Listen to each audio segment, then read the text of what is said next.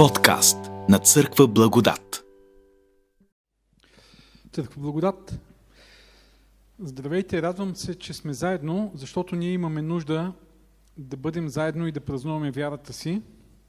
Не само да преживяваме Бог в ежедневието, не само да му се доверяваме в нашите ежедневни проблеми и нужди, но да се събираме и да празнуваме победата на вярата, защото вярата побеждава всичко.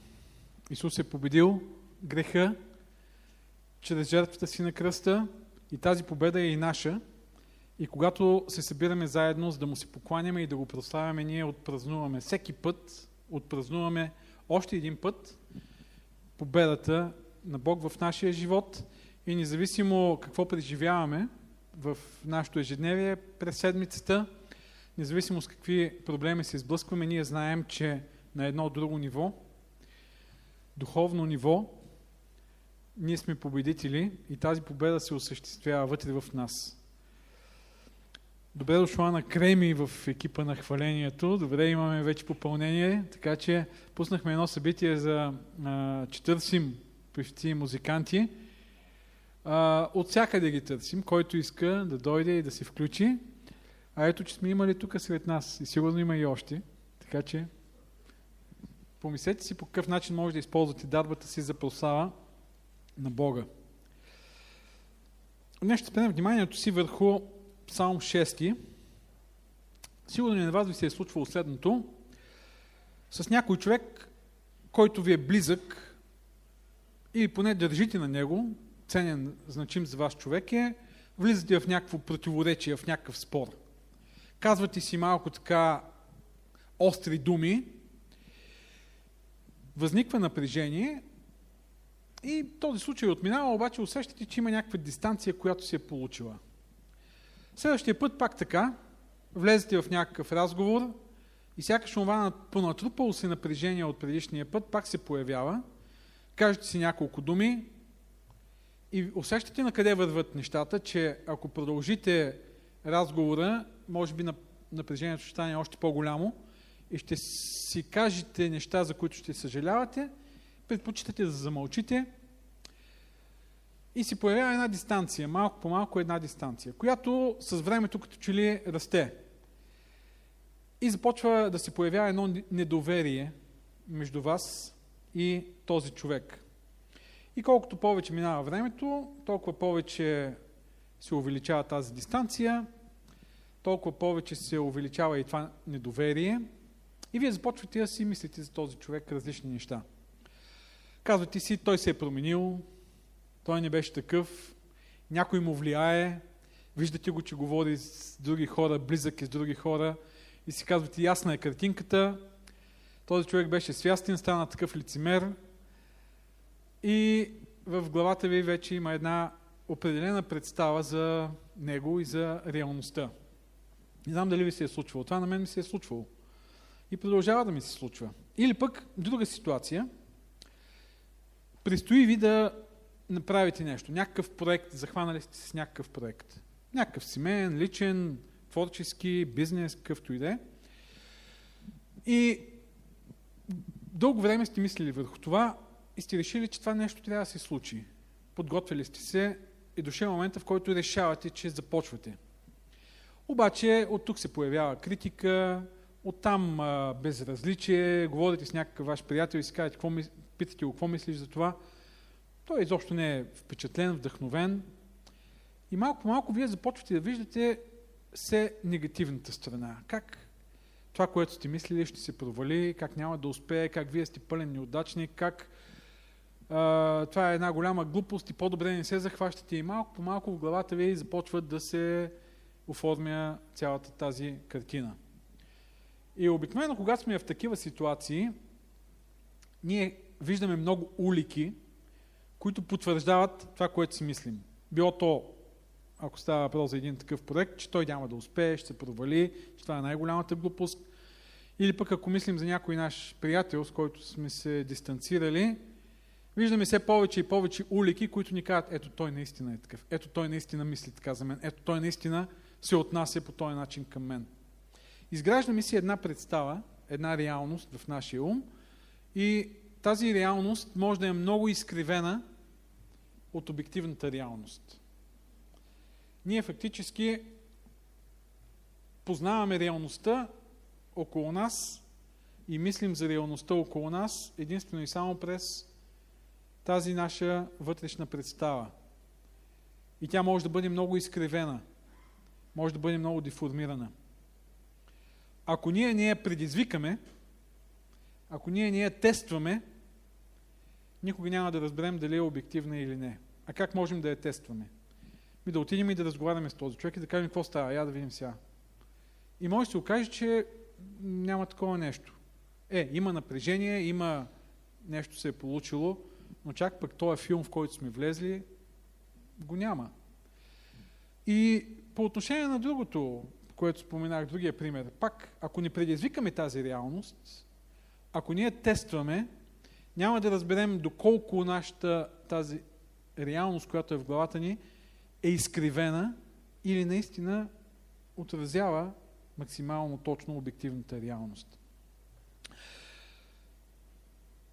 Ние може да живеем в много изкривена духовна реалност, което за нас е много важно. Каква е реалността, духовната реалност, в която живеем? По духовна реалност имам предвид представата ни за Бог, взаимоотношенията ни с Бог, отношението на Бог към нас, онези неща, които са ценни и важни за нас в живота ни, в нашата вяра, онези неща, които определят поведението ни като вярващи и онези фактори външни, които влияят на вярата ни.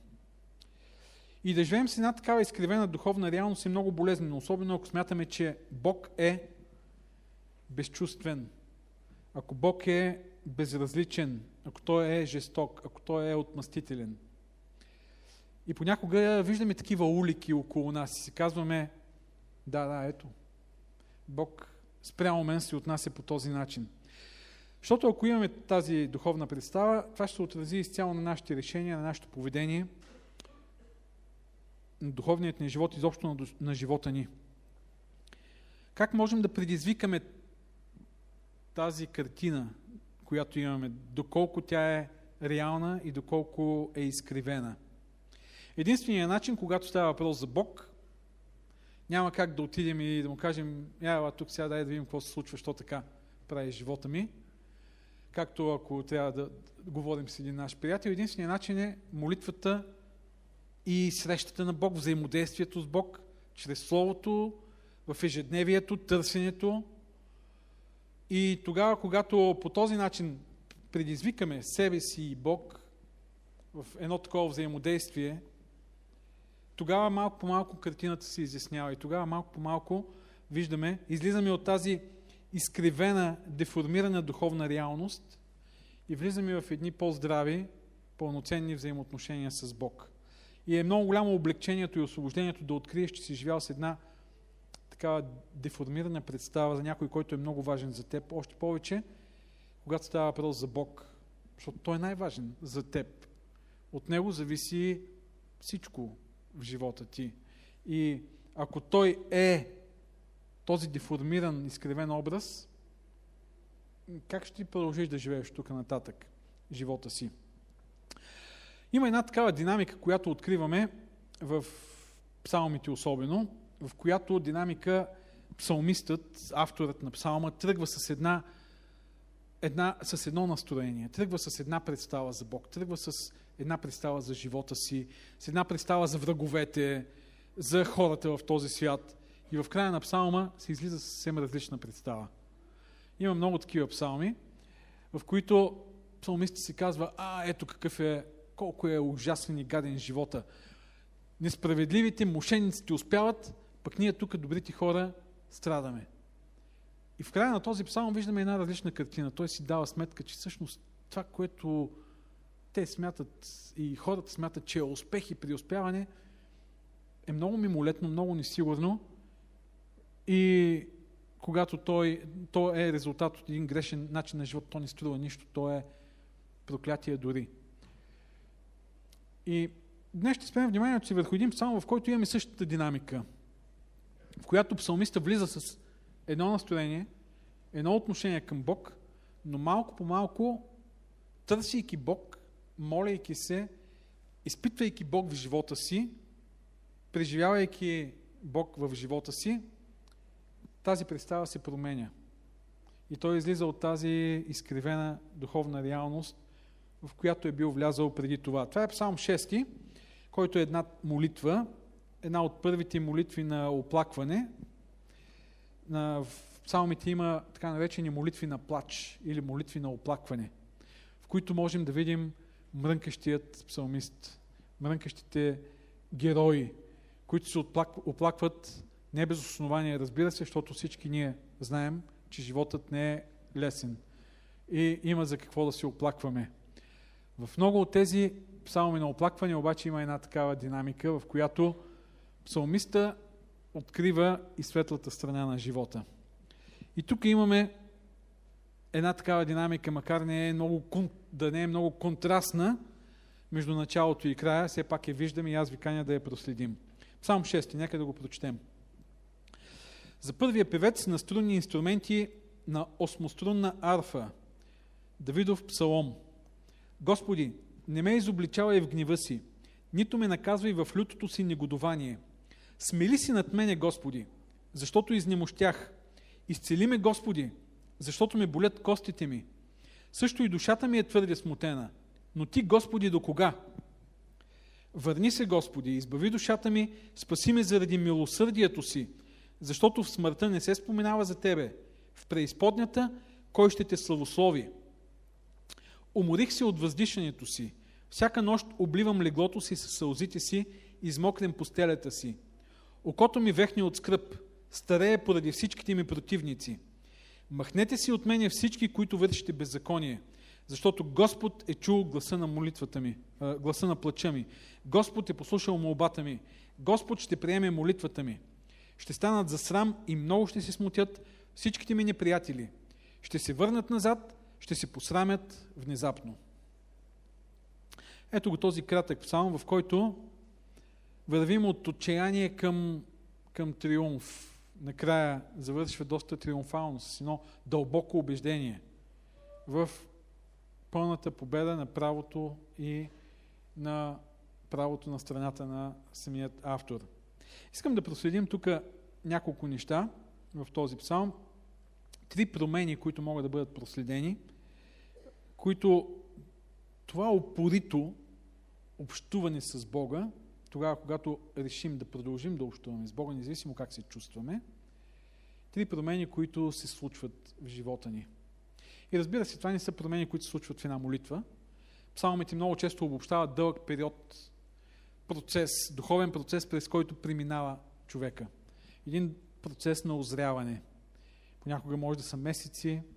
Давид пише, например, в Псалм 32, поне за 9 месеца, в които той е криел греха си там с вицеве и как са изсуша, изсъхвали костите му и, и живота му, как духовният му живот и физическият му живот са изнемощявали и, и е губил радостта си. Това са били месеци и накрая той преживява това освобождаване. Така че това, което четем много често в псалмите е един дълъг процес на осъзнаване, който авторът поетически след това пресъздава. Първата голяма промяна, която откриваме тук е промяна на възприятието на Бог. Начина по който псалмиста възприема Бог. За нас, които сме вярващи, ние живеем в две реалности. Нали? Едната е тази физическа реалност, в която работим, общуваме, виждаме и пипаме. Това е физическата реалност. Всичко, целият ни физически живот се случва в тази реалност. Ние живеем обаче в една друга реалност. Вярваме, че има една друга невидима реалност, която оказва влияние върху невидимата реалност. И от много, много от нещата, които се случват в тази реалност, са важни за нас и влияят на нашия живот. Например, имаме ценности, убеждения за Бог, които задвижват действията ни, нали? Те са основани не на нещо друго, а на вярата ни, че има един Бог, който ги е дал.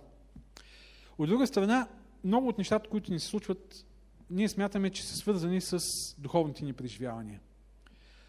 Ако се случи нещо хубаво, нещо добро, ние казваме, че Бог ни е благословил, нали? Че Бог е действал и ни е помогнал. Ако се случи нещо лошо, какво се смятаме?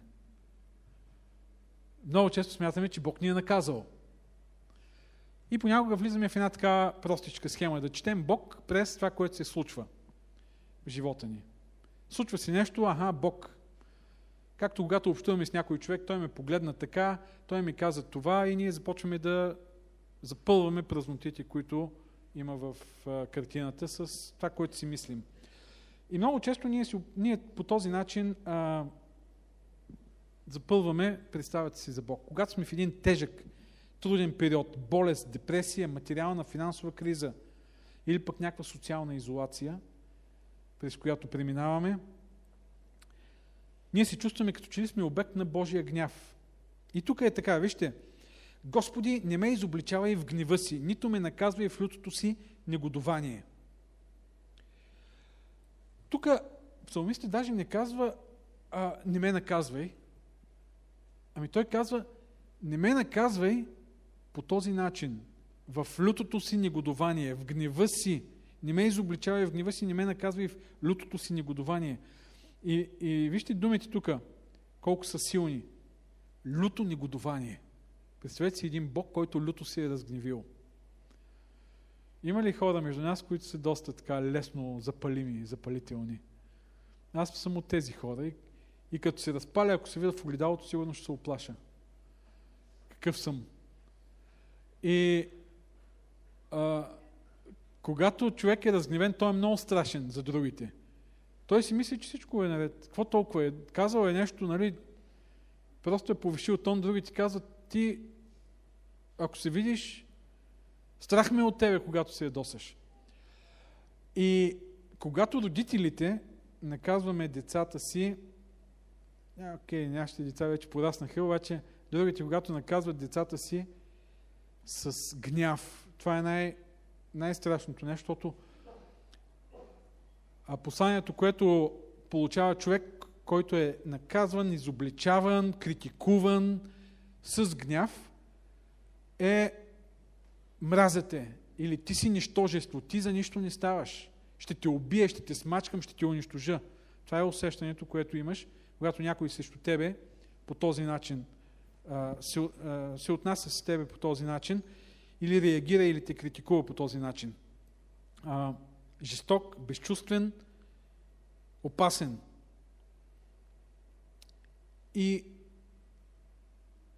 понякога, когато преживяваме страшни неща в живота, ние си създаваме впечатление за един такъв Бог, който ни е разгневен, много люто, бесен ни е. И това естествено води до някаква дистанция. Ние малко по малко започваме да се дистанцираме от такъв Бог. Страхуваме се от такъв Бог. Молитвите ни, ако има молитви, стават много формални, много дистанцирани или обратното – когато ти е страх от някой, какво? Стоиш и трепериш пред него като роб, който се моли за снисхождението и милостта на другия. И ето тази представа, с която псалмиста влиза в отношенията с... Може би, ако Давид става въпрос за Давид, Давид е преминавал през много кризи в живота си и в някои от тези кризи е бил наистина на дъното. Много тежко се е чувствал, изоставен, а, сам, мразен и така нататък. И тук той това го прихвърля в представата си за Бог, който е разгневен, люто разгневен на него.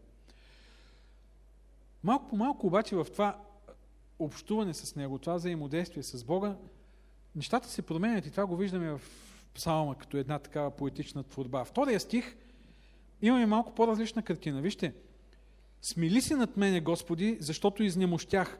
Изцели ме, Господи, защото ме болят костите ми. Тук вече псалмиста има една еволюирана представа, променена представа за Бога. Този Бог може да има милост, да прояви милост. На този Бог, ако му кажа, ох, Господи, вече не мога, не издържам, виж, болят ме костите, не мога повече, сигурно той ще се смили. Тоест, този Бог не е психопат нали, психопатите, те не проявяват съчувствие. А, колкото повече страдаш, толкова повече им харесва. Те изобщо не могат да разберат, че тебе те боли. Нямат емпатия. Докато Бог не е психопат. Той може да се смили. Може да разбере от болка, когато викам. И това вече е една съвсем различна картина. Но тази картина, разбира се, е още по-променена в четвъртия стих. Върни се, Господи, избави душата ми, спаси ме заради милосърдието си. И тук вече Бог не е разглеждан като причина за страданието. Този Бог, тук се казва върни се, думата може да означава промени отношението си, но може да означава и върни се в чисто пространствен смисъл, дистанция. Тук разбирането е, че Бог няма, той не е, няма нищо общо с причиняването на тази болка и страдание, но просто той е далеч. И ако този Бог е далеч, това страдание може би ще се увеличава, но ако той е близо, тогава нещата ще се променят. Защото, вижте какво се казва, смили се заради милосърдието си, спаси ме заради милосърдието си. Бог е Спасител. И тази тема за спасиме Господи има на много места в псалмите, на много места ще прочетем спасиме, спасиме, спасиме, защото псалмистът се обръща към Бог като разбирането, че Той спасява, Той избавя. За разлика от а, много други хора в този свят, на които не можеш да се облегнеш, за да ти бъдат спасители, има ги и тези сравнения в псалмите, Бог е Богът, който спасява. И още нещо, това е Богът, който е милостив, милосърден, тази дума също е много силна. Милосърдието си, хадес на еврейски една дума се използва, която е много силна за Божия характер. Това го отличава Бог. Неговото милосърдие. И тук контрастът е много голям. Един, който причинява страдание, изтезава, болка, мъка и един, една милосърдна личност, милосърдна сестра, нали се използва това понятие. Един, който привързва раните, който лекува, който облегчава болката. И ето го този, този път, тази динамика, през която преминава нашето отношение към Бог, тогава, когато продължим да общуваме с Него, да го търсим в ежедневието си, в Словото Му, чрез молитва, тогава тази представа напълно се трансформира. И пак казвам, това не става в рамките на една молитва, това е един духовен процес. Не знам дали сте го забелязали. Чувстваме се дистанцирани от Бог. Чувстваме сякаш Бог не ни харесва, не ни обича. Сякаш постоянно е против нас. И когато навлезем в това общуване с Него, това взаимодействие, малко по малко се изчиства картината за Него. И тази деформирана представа, за Него карикатурна представа, изчезва. И това израстване на духа тази трансформация може да бъде много мъчителна, един мъчителен процес, болезнен, но е много важен, за да може духовният ни живот да продължи нормално, защото няма как да продължим връзката си с Бога, ако тя не се случи. Може да продължим оплашени, формално вярващи, много вярващи живеят по този начин, с представата за един, може би, озлобен Бог или един безразличен Бог, но тъй като се страхуват, те нямат друг избор и живеят с този Бог. Съвсем друго е да живееш с мисълта за един Бог, който спасява.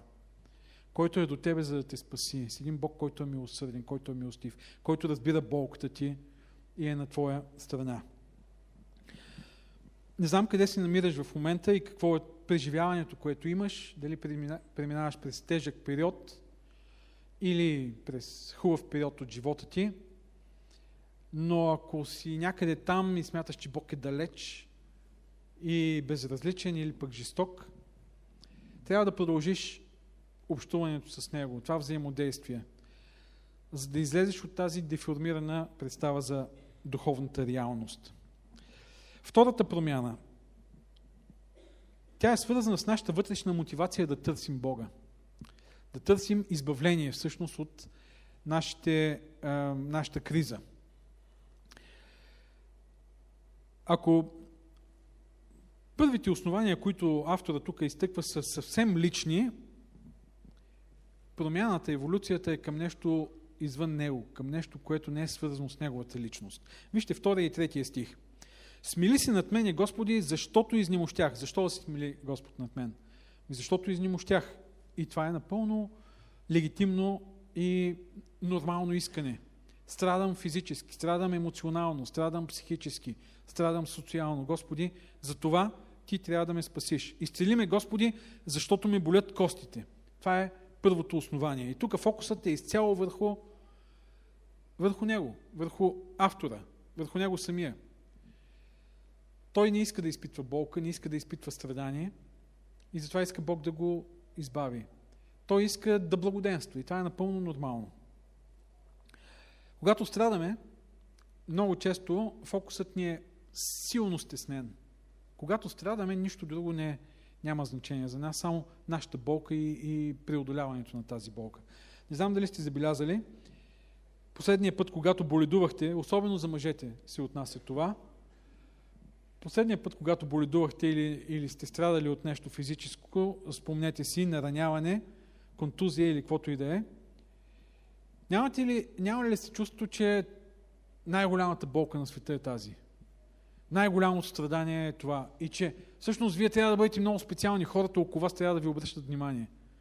Защото страдате. Някак си страданието легитимира желанието ни да бъдем център на, на всичко около нас. Хората да се обръщат с много особено внимание към нас. Отиваш някъде слепенка на главата, и всички трябва да кажат, я, какво ти има, какво ти има. Представете си, отивате някъде слепенка и никой не ви обръща внимание. Или отивате с гипсирана ръка и никой не ви обръща внимание, че нещо ви се е случило. Напротив, обичайното е да бъдеш център на внимание, защото болката предизвиква съчувствие. Болката трябва да предизвика вниманието на хората към вас самите. И ние, наистина, когато страдаме, сме много силно фокусирани върху, върху себе си. Когато влезем за нещо в болница, особено сега във времето на социалните мрежи, много се изкушаваме да пуснем една снимка от болницата. Защото отдолу ще има 200 коментара. Какво става с тебе? Къде си? Всичко наред ли е? Молим се. И ти си центъра на вниманието. А представете си, никой да ни разбере, че сте били в болница. Преди няколко години за втори път ми се наложи да проведа едно лечение във връзка с дисковата херния и се изкуших да пусна една снимка с система в ръката в едно, на едно болнично легло и отдолу страшно много коментари. Какво става с тебе? Къде си? И си получих вниманието, което си търсих. Но наистина страданието беше ужасно, защото сестрата, която слагаше инжекциите отзад на едно място, беше толкова груба, че ми улучи един нерв. Няколко дни не можах да си седна. Просто е, и освен останалата болка, която имах, не можех, един ми крак целият беше изтръпнал. И Ицето знае, при него бях ходил а, също на терапия. А, и, и тази болка отгоре на всичко. А, и пуснах тази снимка и изведнъж станах център на вниманието.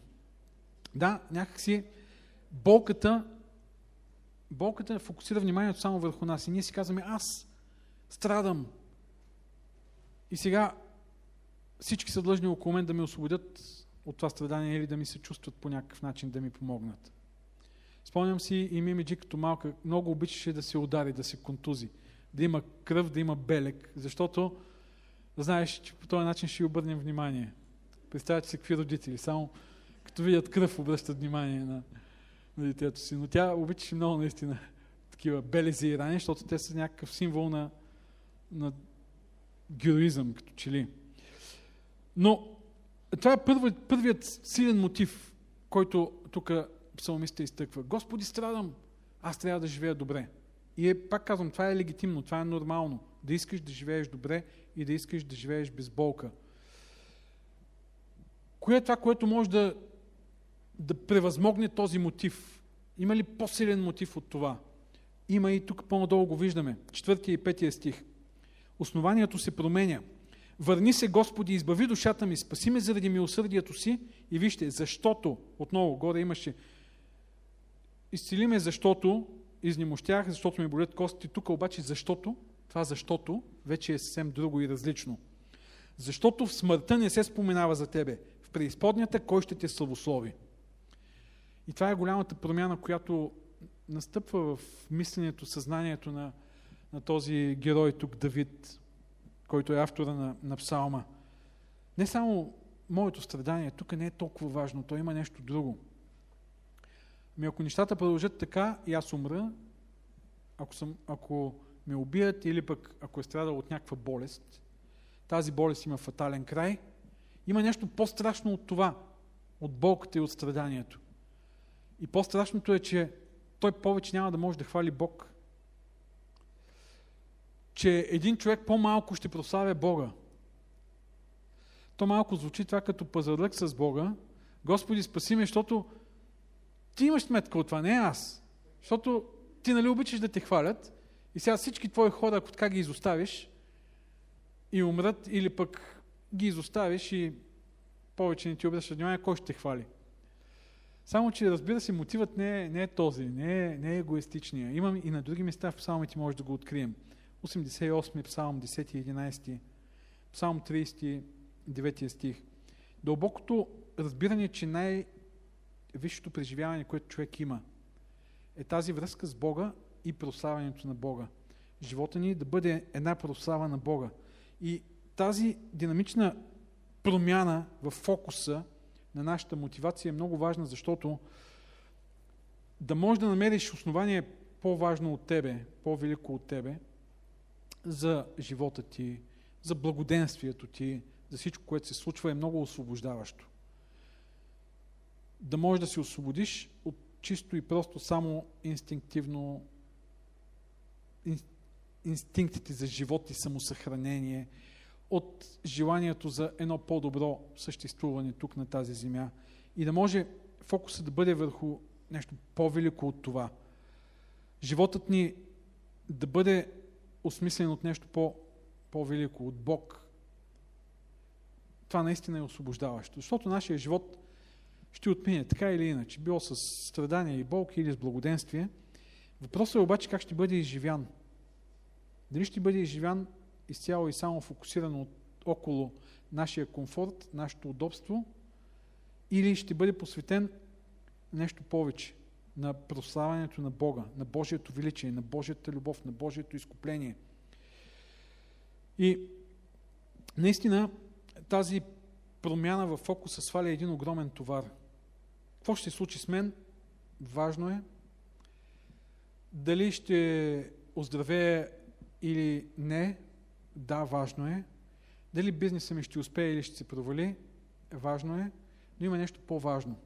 И това по-важно е дали аз, който съм оцелял, дали бизнеса ми, който е оцелял, дали удобството на живота ми е посветено на това Бог да бъде прославен. Дали, е, дали живота ми отразява Божията любов, дали го прославя, дали говори, дали е един разказ за Божията благодат след като съм бил изцелен, след като съм бил подкрепен от Бога, след като съм бил избавен и спасен. Ето, това е другата промяна, която откриваме тук. И третата промяна, тя е промяна в отношението спрямо враговете, спрямо опасностите в живота. Шестия и седмия стих въвеждат този друг персонаж, който до този момент го няма. Имаме Бог и авторът, тук обаче изведнъж влиза и един друг персонаж. Това са враговете. Уморих се от въздишането си. Всяка нощ обливам, обливам леглото си с сълзите си, измокрям постелята си. Окото ми вехне от скръп. Човек си казва, защо са всички тези сълзи? От какво е причинено всичко това страдание? И вижте, седмия стих си казва, поради всичките ми противници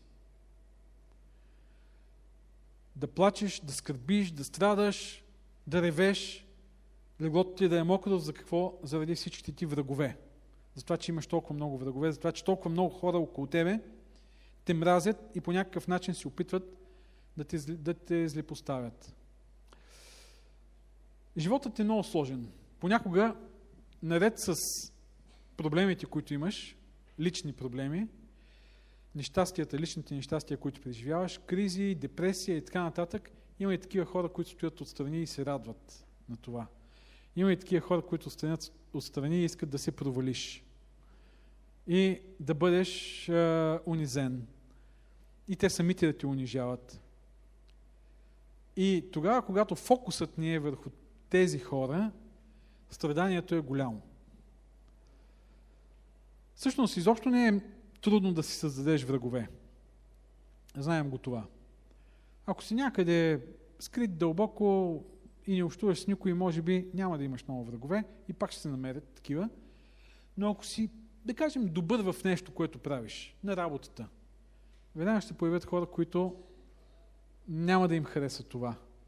И ще се превърнат в врагове, защото ти си заплаха за тях.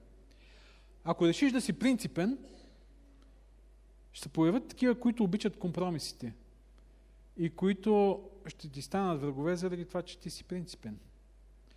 Ако си откровен, ще има такива пък, които не обичат истината и ще ти намразят за това. Ако имаш много ясна и категорична позиция, ще дойдат тези, които ще се обърнат срещу тебе, тези, които са против твоята позиция. Ако си автентичен, хората, които а, са фалшиви, обичат фалша и лицемерието, те ще ти станат врагове. Така че винаги можеш да имаш врагове, а пък Давид е имал доста врагове. И той е имал и много приятели, но това пък е и другата зависимост. Колкото повече приятели имаш, толкова повече и врагове си създаваш. Защото и те си имат врагове, защото и колкото повече расте популярността ти и подкрепата, толкова повече от другата страна пък расте и съпротивата. Така че Давид, който си е спечелил тук Саул за враг и всички, които са около Саул, е имал доста врагове. Наред с завистта на самия Саул и Сауловия дом, ами винаги когато има някой, който успява в нещо, има хора, които стоят страни и много ще се радват той да се провали. И започват да му предричат провала. Има и такива пророци около Давид, които са предричали и са го проклинали. И сега какво става? Давид, уморих се от въздишането си, всяка нощ обливам леглото си, със сълзите си измокрем постелата си, постелята си. Да, това е такъв образен език, метафоричен, но, но той показва голямата скръп. Защо е всичко това? Поради враговете ми, поради всичките ми противници. Фокусът върху враговете. Онези, които ме мразят. И тогава страданието става наистина голямо. А нашия ум много лесно може да се обсеби от враговете ни. Той ми завижда, той говори това за мен, той виж какво направи пак, виж какъв коментар е пуснал, той е казал нещо на еди кой си. И ние понякога влизаме в една такава игра да си докажем, да докажем, че ние сме прави, да докажем, че не сме лошите, да докажем, че другите са а, не са на прав път. И тогава наистина влизаме в един такъв омагиосен кръг от възмущение, от горчевина, от болка и страданието ни се увеличава. Да страдаме за това, че другите ни обичат, че ни мразят, че ни злепоставят. Попаднем ли в този капан, почти няма измъкване от него. Но стих 8 тук има една промяна на нещата. Махнете си от мене всички, които вършите беззаконие. В един момент Давид си казва, марш от тук. Не искам повече да мисля за вас. Махайте ми се от главата.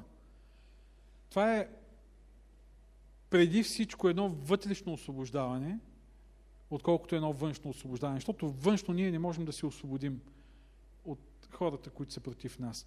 Но вътрешно можем да се освободим от тази обсебеност, от лошите, от гадовете. Нали? Можем да се освободим вътрешно от тях и да спрем да мислим за тях. Фокуса ни да си насочи към нещо друго. Вижте той какво казва. Защото Господ е чул гласа на плача ми. И деветия стих. Господ е послушал молбата ми, Господ ще приеме молитвата ми. Фокуса вече е някъде и другаде. Господ, който ме чува, Господ, който ме разбира, Господ, който отсъжда и оценя. И това е най-важното за мен, а не какво мислят другите, или враговете. Това е най-ключовото убеждение. И когато общуваме с Бог, това се променя в нас. Този фокус се насочва към Бог, на който може да си доверим. Бог, който знаем, че ни чува. Бог, който знаем, че ни разбира. И колкото и да е различна реалността извън нас, а, и да има хора, които са против нас, и дори да сме много малко мълцинство и повечето да са срещу нас, ние знаем, че Бог е чул молитвите ни и че в крайна сметка, тук се казва, ще станат за срам и много ще се смутят всичките ми неприятели и ще се върнат назад и ще се посрамят внезапно. Това не е нещо, което зависи от нас. Това зависи от Бог. И ако сме поверили в Него живота си, Той има грижата да го направи. Да ни защити и в крайна сметка да възтържествува правдата. И това отново е едно огромно облегчение, което идва с излизането от тази изкривена реалност. А в случая изкривената реалност е, че враговете са важни, че с тях трябва да се съобразяваме, че колкото по-страшни са, толкова повече сме обречени и животът ни е обречен. Не, няма такова нещо, казва Давид. Махнете се от мен и нека Бог да си свърши работата. Понякога влизаме в, тази, в този капан да търсим основания.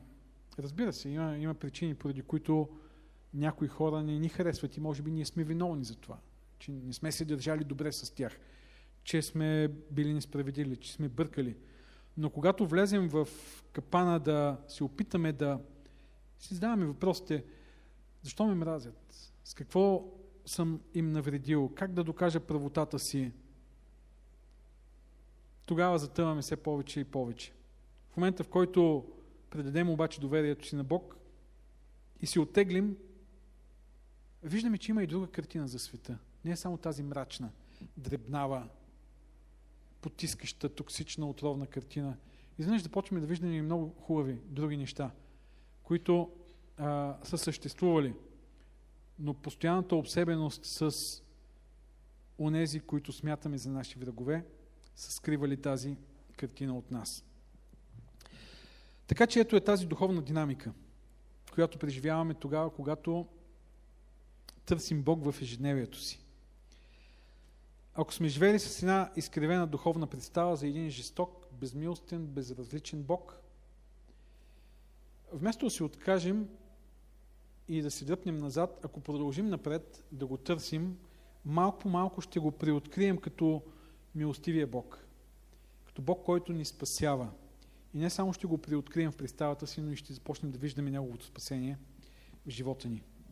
Ако фокусът ни е бил нашите болки, нашите страдания, нашето лично оцеляване, нашия личен комфорт, нашето лично благоденствие, когато продължим да търсим Бог, тогава виждаме един друг фокус. Той да бъде прославен, той да бъде хвален и възвеличен. И тогава виждаме колко малка цел е нашето благоденствие и колко велика цел е Божието прославяне. И тогава виждаме как и нашата болка, и нашия успех, и, нашия, и нашите победи, и нашето благоденствие – както и нашите страдания, всичко това може да бъде, да послужи за, Божия, за Божията прослава. И още нещо. Ако до този момент проблемите, нещастията, препятствията, враговете са ни обсебвали и те са били в фокуса на вниманието и света е изглеждал много мрачен, в момента в който успеем да поставим всичко в доверие, с доверие в Бога, с убеждението, че Той ни чува и не само Той ни чува, ми убеждението за този триумф, че Той ще победи в крайна сметка и че препятствията, враговете и всичко, което е враждебно настроено спрямо нас, ще бъде примахнато, тогава нещата са много различни. Обикновено, когато се изправим пред някаква криза и пред едни такива представи за Бога, ние сме склонни да се дистанцираме и това е напълно нормално. Да се дръпнем назад. Йов казва на едно място, дори да ме погубва той, аз ще се държа за него и няма да, да се откажа от него. Защото той не ни погубва, но понякога ние си мислим така, че Бог е срещу нас.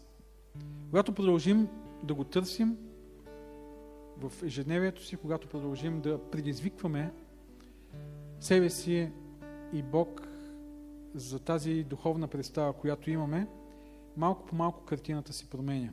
И аз искам да ви предизвикам да продължим напред, да търсим Бог, да преосмислиме живота си, независимо през какво преминаваме в момента. И тогава ще видим как картината се прояснява. Малко по малко, час след час, ден след ден, месец след, след месец. Все повече ще виждаме Бог, който е до нас, за да ни изцелява и подкрепя един милостив и милосърден Бог. Все повече ще виждаме смисъла на живота ни, нашият собствен живот, като нещо повече от това ние да си го изживеем, ами като нещо, което заслужава да бъде посветено за прослава на Бога. И все повече ще виждаме свободата от тази жестока, емоционална, психическа, психологическа хватка на омразата на другите спрямо нас. Свободата от тази чужда омраза и едно доверие в един Бог, който ни е освободил и Бог, който ни дава победа. Бог да ни благослови за това. Амин.